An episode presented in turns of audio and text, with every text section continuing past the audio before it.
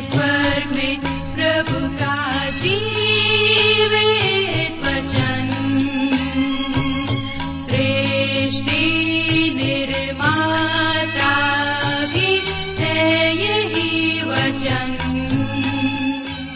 नमस्कार श्रोताओ बाइबल अध्ययन कार्यक्रम सत्य वचन में आप सभी का हार्दिक अभिनंदन करते हैं।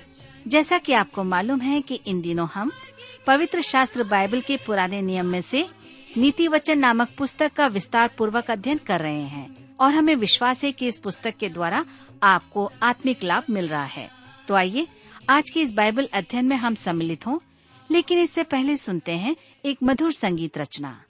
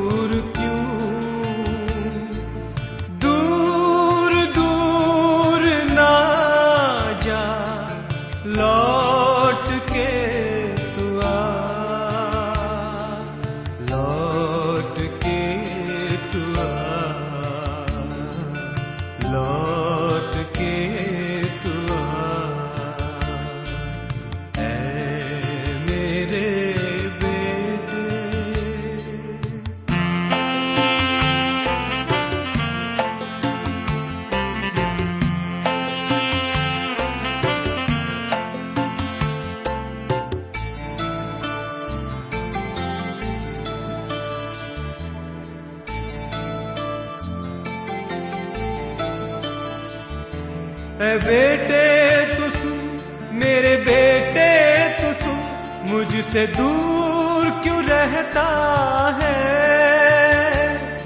ऐ बेटे तू सुन, मेरे बेटे तू सुन, मुझसे दूर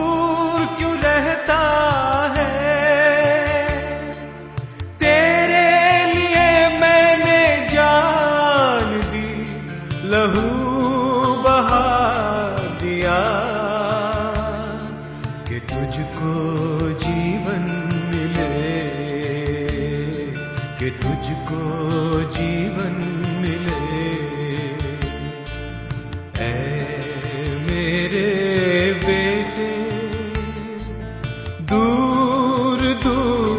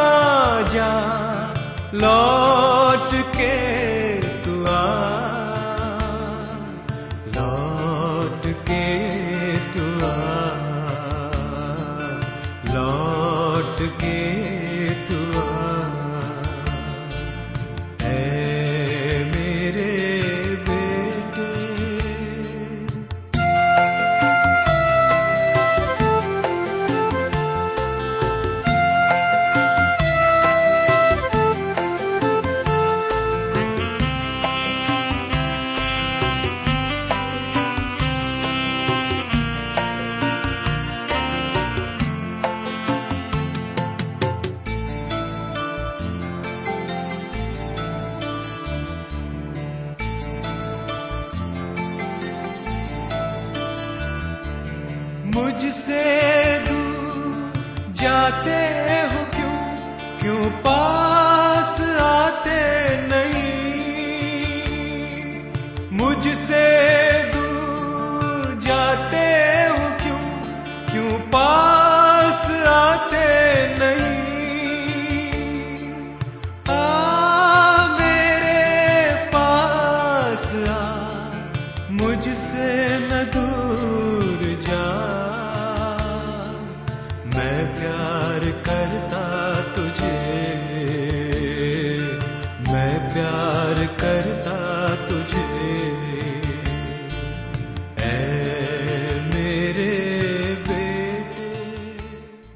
मित्र, प्रभु यीशु के पवित्र और सामर्थ्य नाम में आप सबको फिर से एक बार मेरा नमस्कार।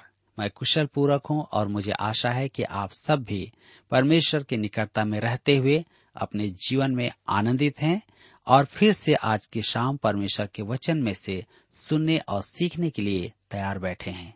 मैं आप सभी श्रोता मित्रों का इस कार्यक्रम में स्वागत करता हूँ।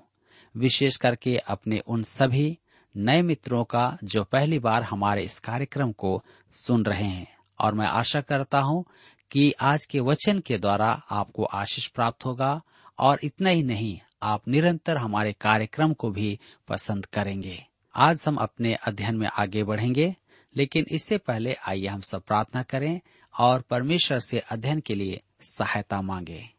हमारे दयालु और प्रेम पिता परमेश्वर हम आपको धन्यवाद देते हैं।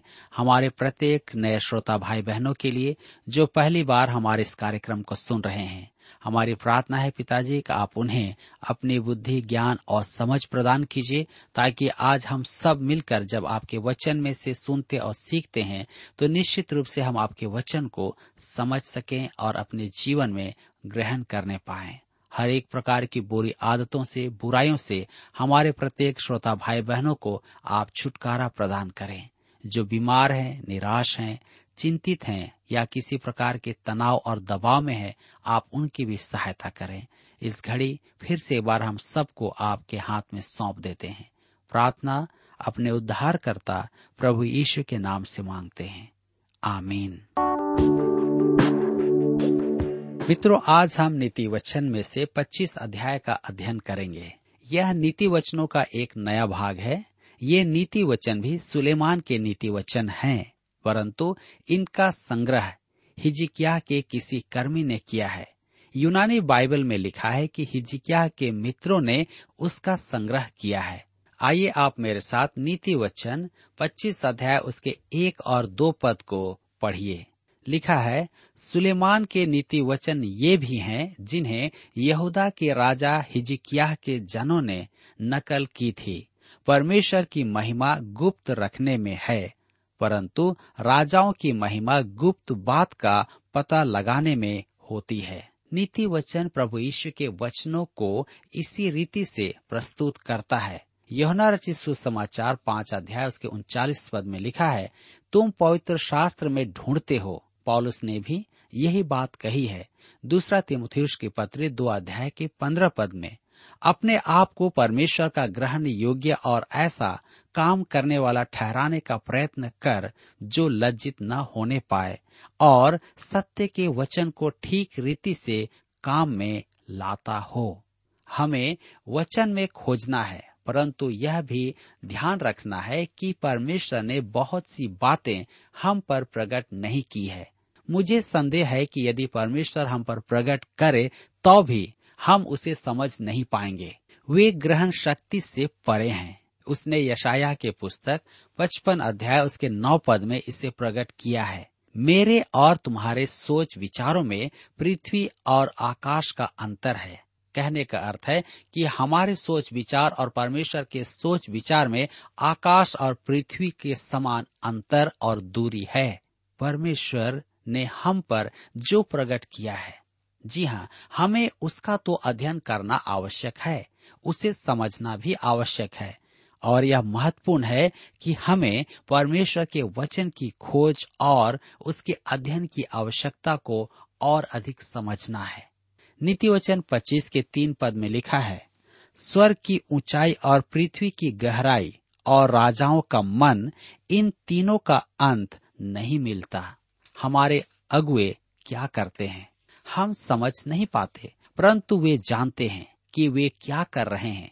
इसी प्रकार हम परमेश्वर के मार्गों को नहीं समझते, इसलिए हमें परमेश्वर की आलोचना नहीं करना चाहिए, क्योंकि परमेश्वर जो कुछ भी करता है, वह सही करता है, हमारी भलाई के लिए करता है। नीति वचन पच्चीस, उसके चार और पाँच पद में लिखा है चांदी में से मैल दूर करने पर वह सुनार के लिए काम की हो जाती है। राजा के सामने से दुष्ट को निकाल देने पर उसकी गद्दी धर्म के कारण स्थिर होगी। एक दुष्ट सलाहकार पाना किसी का दुर्भाग्य है। वह अपने आप को परेशानी में डालता है, कष्टों में वरन पाप में डाल देगा। मैं परमेश्वर का धन्यवाद करता हूँ कि एक भले मनुष्य ने मुझे बचा लिया। मैं एक गलत सलाहकार के मार्गदर्शन में गलत मार्ग पर आ गया था। अब सोचिए कि एक उच्च पदाधिकारी का सलाहकार गलत हो तो क्या होगा? क्या उसके राज्य का विकास होगा? एक नियोजक जिसके पास अनेक कर्मचारी हैं या एक नेता जिसके कंधों पर जनता का उत्तरदायित्व है, यदि उसका सलाहकार सही ना हो तो क्या होगा? मेरे प्रियो हम पढ़ेंगे नीति वचन 25 उसके छह और सात पद में। लिखा है, राजा के सामने अपनी बड़ाई न करना और बड़े लोगों के स्थान में खड़ा न होना, क्योंकि जिस प्रधान का तूने दर्शन किया हो, उसके सामने तेरा अपमान न हो, वरन तुझ से यह कहा जाए, आगे बढ़कर विराज। बड़ाई न करना। आपको स्मरण होगा कि प्रभु यीशु ने इस महान सत्य को प्रकट करने के लिए एक दृष्टांत सुनाया था और वह इसके लिए विवश था, क्योंकि उसके युग के धर्म गुरु इस नीति वचन पर ध्यान नहीं दे रहे थे। जब कोई प्रतिष्ठित जन भोज का आयोजन करता था, तब वह माननीय अतिथियों के लिए स्थान निर्धारित करता था। वहाँ खाने के लिए घंटी बजाई जाती थी और अतिथि अच्छे स्थान पर बैठने के लिए शीघ्रता करते थे प्रभु यीशु, शायद एक ऐसे भोज में था और वह रुका रहा कि अन्य अतिथि अपने स्थान पर बैठ जाएँ। इस दृश्य को देख यीशु ने अपने शिष्यों को शिक्षा दी लुकार सुसमाचार चौदह अध्याय उसके सात से दस पद में, जब कोई तुझे विवाह में बुलाए तो मुख्य जगह में न बैठना कहीं ऐसा ना हो कि उसने तुझसे भी बड़े को न्योता दिया हो और जिसने तुझे और उसे दोनों को न्योता दिया है। आकर तुझसे कहे, इसको जगह दे और तब तुझे लज्जित होकर सबसे नीची जगह पर बैठना पड़े। पर जब तू बुलाया जाए तो सबसे नीची जगह पर जा कर के बैठना कि जब वह जिसने तुझे न्योता दिया है आए तो तुझसे कहे हे मित्र, आगे बढ़कर बैठ। तब तेरे साथ बैठने वालों के सामने तेरी बड़ाई होगी। आज हम क्या करते हैं? किसी भोज में किसी मित्र के पास जाते हैं तो हम सबसे अच्छा स्थान पहले लेने की कोशिश करते हैं। मेरे प्रियो, आज ऐसे धक्का मुक्का करने वाले लोग मसीहियों में भी हैं। वे महत्वाकांक्षी हैं। वे मसीह की बातों में भी आगे बढ़ना चाहते हैं। यह एक त्रासदी है। आप व्यापार में किसी को आगे बढ़ने के लिए धक्का मुक्का करने के लिए दोष नहीं दे सकते, परंतु मसीही सेवा में ऐसा नहीं होना चाहिए। नीति वचन 25 उसके आठ पद में लिखा है, झगड़ा करने में जल्दी न करना, नहीं तो अंत में जब तेरा पड़ोसी तेरा मुँह काला करे, तब तू क्या कर सकेगा? इसके संदर्भ में भी प्रभु यीशु ने दृष्टांत सुनाया था। जिसे हम लुका रचित सुसमाचार, चौदह अध्याय उसके इकतीस और बत्तीस पद में पढ़ते हैं। कौन ऐसा राजा है जो दूसरे राजा से युद्ध करने जाता हो और पहले बैठकर विचार न कर ले कि जो बीस हज़ार लेकर मुझ पर चढ़ा आता है? क्या मैं दस हज़ार लेकर उसका सामना कर सकता हूँ या नहीं? नहीं तो दूर रहते ही वह दूतों को भेजकर मिलाप करना चाहेगा। पुराने नियम में योशिया एक इसका उदाहरण है। वह एक अच्छा राजा था और वह यहूदा राज्य में एक महान जागृति लाया था, परंतु उसने एक गंभीर चूक की। एक ही चूक किसी महापुरुष का जीवन नष्ट कर देती है। मिस्र का राजा नीको युद्ध अभियान में आगे बढ़ रहा था। यशिया को युद्ध में देख उसने कहा कि वह उससे युद्ध करने नहीं निकला है, परंतु यशिया ने जवानी के जोश में उसका सामना किया। मेरे विचार में वह इसे परमेश्वर की इच्छा समझ रहा था। हम प्राय अपने गलत निर्णय के लिए परमेश्वर को दोष देते हैं। वह मगीदो के युद्ध में मारा गया। यही वह स्थान है जहाँ हरमागिदोन का अंतिम युद्ध होगा। आप देख सकते हैं दूसरा राजा की पुस्तक, तेईस अध्याय, उसके अट्ठाईस से तीस पद में। परमेश्वर चाहता है कि हम किसी की बात में अनावश्यक हस्तक्षेप न करें। मेरे मित्रों, हम नीति वचन पच्चीस, उसके नौ और दस पद में आगे पढ़ते हैं। अपने पड़ोसी के साथ वाद विवाद एकांत में करना और पराय का भेद न खोलना, ऐसा न हो कि सुनने वाला तेरी भी निंदा करे और तेरी निंदा बनी रहे। अपने पड़ोसी से किसी से आलोचना न करना। अर्थात आलोचना करना अच्छा नहीं है। यदि आपका पड़ोसी चूक करता है, गलती करता है तो सीधे जाकर उससे आप बात करें। नीति वचन पच्चीस के ग्यारह पद में लिखा है, जैसे चांदी की टोकरियों में सोने के सेब हों, वैसा ही ठीक समय पर कहा हुआ वचन होता है। अति सुंदर। यह एक अति उत्तम उपमा है। चांदी की टोकरियों में सोने के सेव।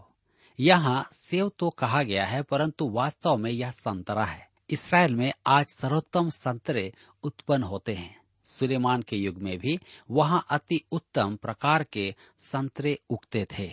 मेरे मित्रों, परमेश्वर के वचन के अध्ययन में हम देखेंगे कि कुछ लोगों ने सही समय पर सही बात बड़ी ही अच्छी रीति से कही है। कभी अच्छी बात तो कभी झिड़की भी परंतु उसकी आवश्यकता थी।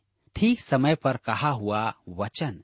इसके लिए हमें प्रार्थना करना है कि हम सही समय पर सही शब्दों का उपयोग करना सीखें। हम जानते हैं कि हम गलत समय पर गलत बात भी कह देते हैं, या कभी कभी हमें गलत समय पर भी सही बात कहने की कला होती है। ऐसा समय भी होता है कि हमें अपना मुँह बंद रखना पड़ता है।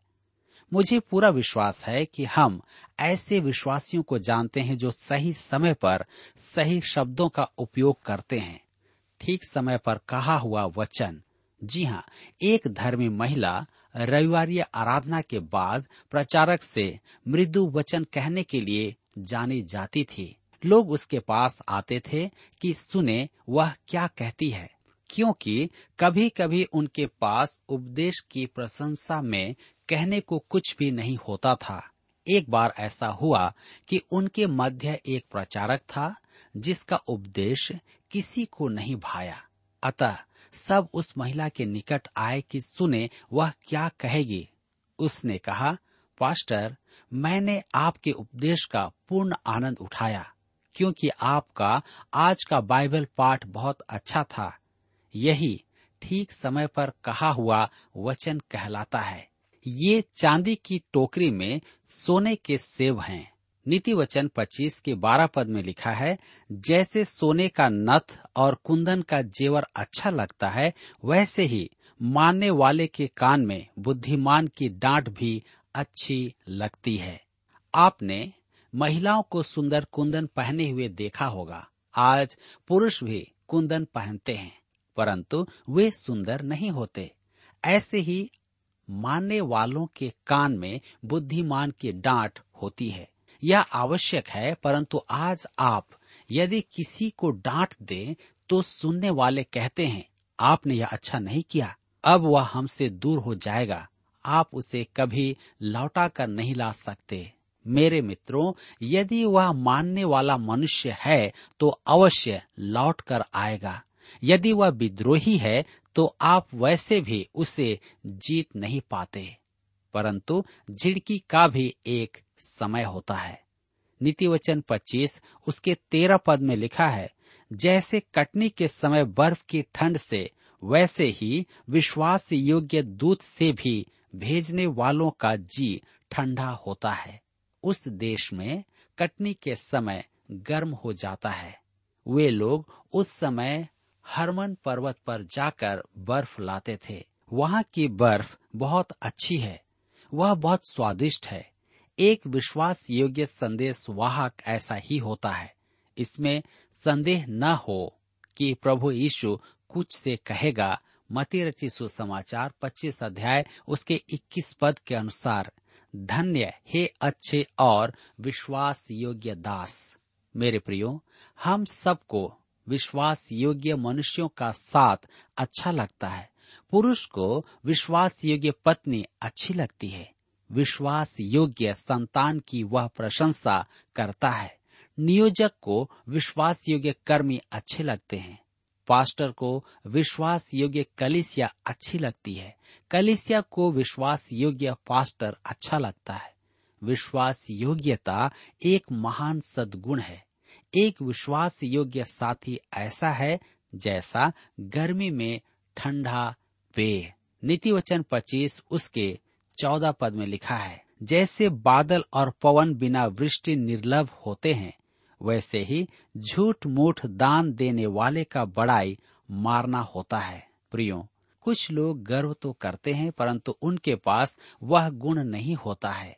मुझे स्मरण है कि एक व्यक्ति ने मुझे पत्र लिखा और कहा कि वह एक अति उत्तम प्रचारक, बाइबल शिक्षक, गायक और पियानो बजाने वाला है। वह हमारी कलिसिया में सभा करना चाहता था। मैंने वह पत्र अपनी समिति को दे दिया और समिति में पढ़कर सुनाया। वे हंसकर बोले, आप उसे अवसर क्यों नहीं देते? मैंने कहा, दो मुख्य कारणों से मैं उसे बुलाना नहीं चाहता हूँ। पहला, वह यदि उतना ही अच्छा प्रचारक है जितना वह कह रहा है तो मेरी कलिसिया उसे सुनने के बाद मेरा प्रवचन सुनना पसंद नहीं करेगी।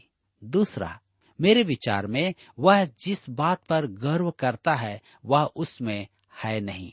जी हाँ यह अंतिम समय के अधर्मियों का चित्रण है। यहूदा उन्हें अति उत्तम उपमाओं द्वारा व्यक्त करता है। निर्जल बादल, फलहीन वृक्ष यहूदा बारह और तेरह पद में लिखा है, समुद्र के प्रचंड हिल कोरे हैं, जो अपनी लज्जा का फेन उछालते हैं। हम नीति वचन पच्चीस के सोलह पद में पढ़ते हैं, क्या तूने मधु पाया? तो जितना तेरे लिए ठीक हो, उतना ही खाना। ऐसा न हो कि अधिक खाकर उसे उगल दे। मित्रों, पुराने नियम में शहद मधुरता का प्रतीक था। शहद बलिदानों में नहीं था क्योंकि बलिदान प्रभु यीशु के मनुष्यत्व का प्रतीक थे। क्या आपकी भेंट ऐसे मनुष्य से हुई है जो बहुत अधिक मीठी मीठी बातें करे और आप उब जाएँ? क्या तूने मधु पाया? तो जितना तेरे लिए उचित हो, उतना ही खाना। ऐसा न हो कि अधिक खाकर उसे उगल दे। नीति वचन पच्चीस के सत्रह पद में लिखा है, अपने पड़ोसी के घर में बारंबार जाने से अपने पाँव को रोक ऐसा न हो कि वह खिन होकर घृणा करने लगे। यह एक अति उत्तम नीति वचन है। अपने पड़ोसी के घर अधिक नहीं जाना। कहीं ऐसा ना हो कि उसकी पत्नी कहे, इसे जल्दी भेजो। किसी के घर अपने स्वागत को खोना अच्छा नहीं है। मेरे मित्रों, हम आगे पढ़ते हैं। नीति वचन पच्चीस, उसके उन्नीस पद में लिखा है, विपत्ति के समय विश्वासघाती का भरोसा टूटे हुए दांत या उखड़े पाँव के समान है। यहूदा स्क्रियोती टूटा हुआ दांत और उखड़ा हुआ पाँव था। शायद आपकी भेंट भी ऐसे मनुष्यों से हुई है। नीति वचन पच्चीस, उसके इक्कीस और बाईस पद में लिखा है, यदि तेरा बैरी भूखा हो तो उसको रोटी खिलाना, और यदि वह प्यासा हो तो उसे पानी पिलाना, क्योंकि इस रीति तू उसके सिर पर अंगारे डालेगा और यह तुझे इसका फल देगा। प्रभु यीशु ने और पॉलुस ने भी इस सिद्धांत को दोहराया था। यह बहुत ही महत्वपूर्ण है। नीति वचन पच्चीस के तेईस में लिखा है, जैसे उत्तरी वायु वर्षा को लाती है, वैसे ही चुगली करने से मुख पर क्रोध छा जाता है। आज हमें किसी को झिड़कना, शिष्टाचार नहीं कहलाता। हमें मीठी मीठी बातें करना है।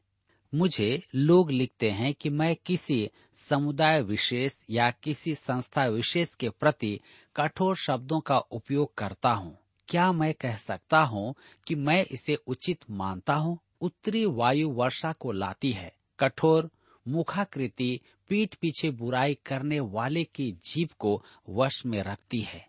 वह आज के झूठे शिक्षकों को भी यथास्थान रखती है।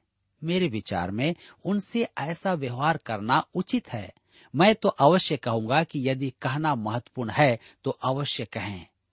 मृदुता और प्रकाश अति उत्तम है, परंतु जिस संसार में हम वास करते हैं, उसमें जीवन पथ पर सांप और गड्ढे भी हैं। परमेश्वर के वचन की झूठी शिक्षा है, मैं तो इसके विरुद्ध आवाज़ उठाऊँगा, परंतु आशा करता हूँ कि यह प्रेम की आत्मा में हो। मेरे मन में किसी को दुख पहुँचाने की इच्छा नहीं है, परंतु मैं परमेश्वर के सत्य को प्रकट करना चाहता हूँ, ताकि प्रत्येक मनुष्य परमेश्वर के सत्य वचन को जाने।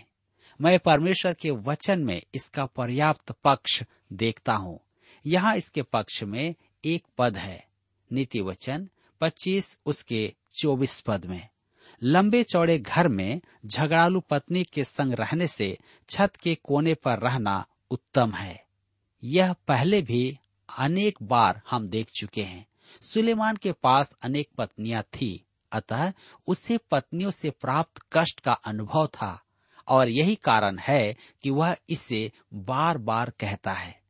नीति वचन पच्चीस अध्याय के पच्चीस पद में लिखा है जैसा थके मांदे के प्राणों के लिए ठंडा पानी होता है, वैसा ही दूर देश से आया हुआ शुभ समाचार भी होता है।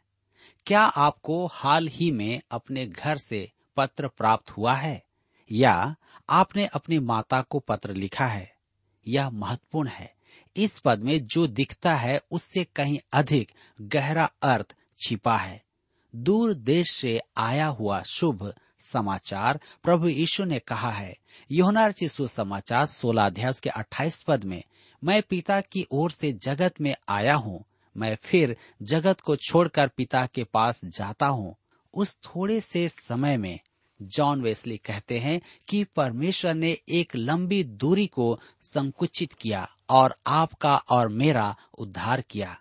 यह शुभ संदेश दूर देश से हमारे लिए आया था। क्या आपने उसे ग्रहण किया? क्या आपने उसे अपनाया? वह जीवन का जल है। वह थके मांदे के प्राणों के लिए ठंडा पानी है। वह अनंत शांति और आनंद है। मेरे प्रिय मित्र, यदि आज तक आपने इसे ग्रहण नहीं किया है तो आज आप उसे ग्रहण करें। यहाँ पर हमारे अध्ययन का समय समाप्त होता है और मैं आशा करता हूँ कि इस अध्ययन के द्वारा आपने अवश्य ही अपने जीवन में आत्मिक लाभ प्राप्त किया है। प्रभु, आप सबको आशीष प्रदान करे। प्रिय श्रोताओ, अभी आप सुन रहे थे बाइबल अध्ययन कार्यक्रम सत्य वचन। हम आशा करते हैं कि आज के इस कार्यक्रम से आपको आत्मिक लाभ मिला होगा। यदि आप परमेश्वर के बारे में और अधिक जानना चाहते हैं तो हमारे पास नया नियम एवं पवित्र शास्त्र बाइबल उपलब्ध है। इन्हें प्राप्त करने के लिए आप हमें इस पते पर लिख सकते हैं। कार्यक्रम Satya Vachan T W R post box number चार तीन एक शून्य, नई दिल्ली, एक एक शून्य शून्य एक नौ। पता एक बार फिर सुन लीजिए। कार्यक्रम Satya Vachan T W R post box number four three one zero, New Delhi one one zero zero one nine. और हाँ श्रोताओ, याद रखें कि पत्र लिखते समय आपका नाम और पता साफ़ साफ़ लिखा होना चाहिए। इसके अलावा आप हमसे टेलीफोन के माध्यम से भी बातचीत कर सकते हैं, जिसमें हमारे काउंसलर या सलाहकार आपको सलाह देंगे। तो नोट कीजिए हमारा मोबाइल नंबर नौ नौ पाँच आठ आठ दो शून्य चार एक चार। याद रखें, double nine five eight eight two zero four one four. और हमारा दूसरा नंबर है zero nine six five one four double three three nine seven. याद रहे शून्य नौ छ पाँच एक चार तीन तीन तीन नौ सात। इसके अलावा आप हमसे ईमेल के द्वारा भी संपर्क कर सकते हैं। हमारा ईमेल आईडी है Hindi T T B at T W R dot I N Hindi T T B at T W R dot I N श्रोताओ, इस कार्यक्रम को आप हमारे website radio eight eight two dot com पर भी सुन सकते हैं। इस website radio eight eight two dot com के बारे में अपने मित्रों को भी सूचित कर दें। और अब इसी के साथ हमारे कार्यक्रम का समय यहीं पर समाप्त होता है। अगले कार्यक्रम में आपसे फिर मुलाकात होगी। तब तक के लिए हमें आज्ञा दीजिए। नमस्कार। राही चलता जा। राही चलता जा। राही चलता जा। राही चलता जा। प्रभु तेरे, जो साथ है। राही चलता जा। राही चलता जा। ही चलता जा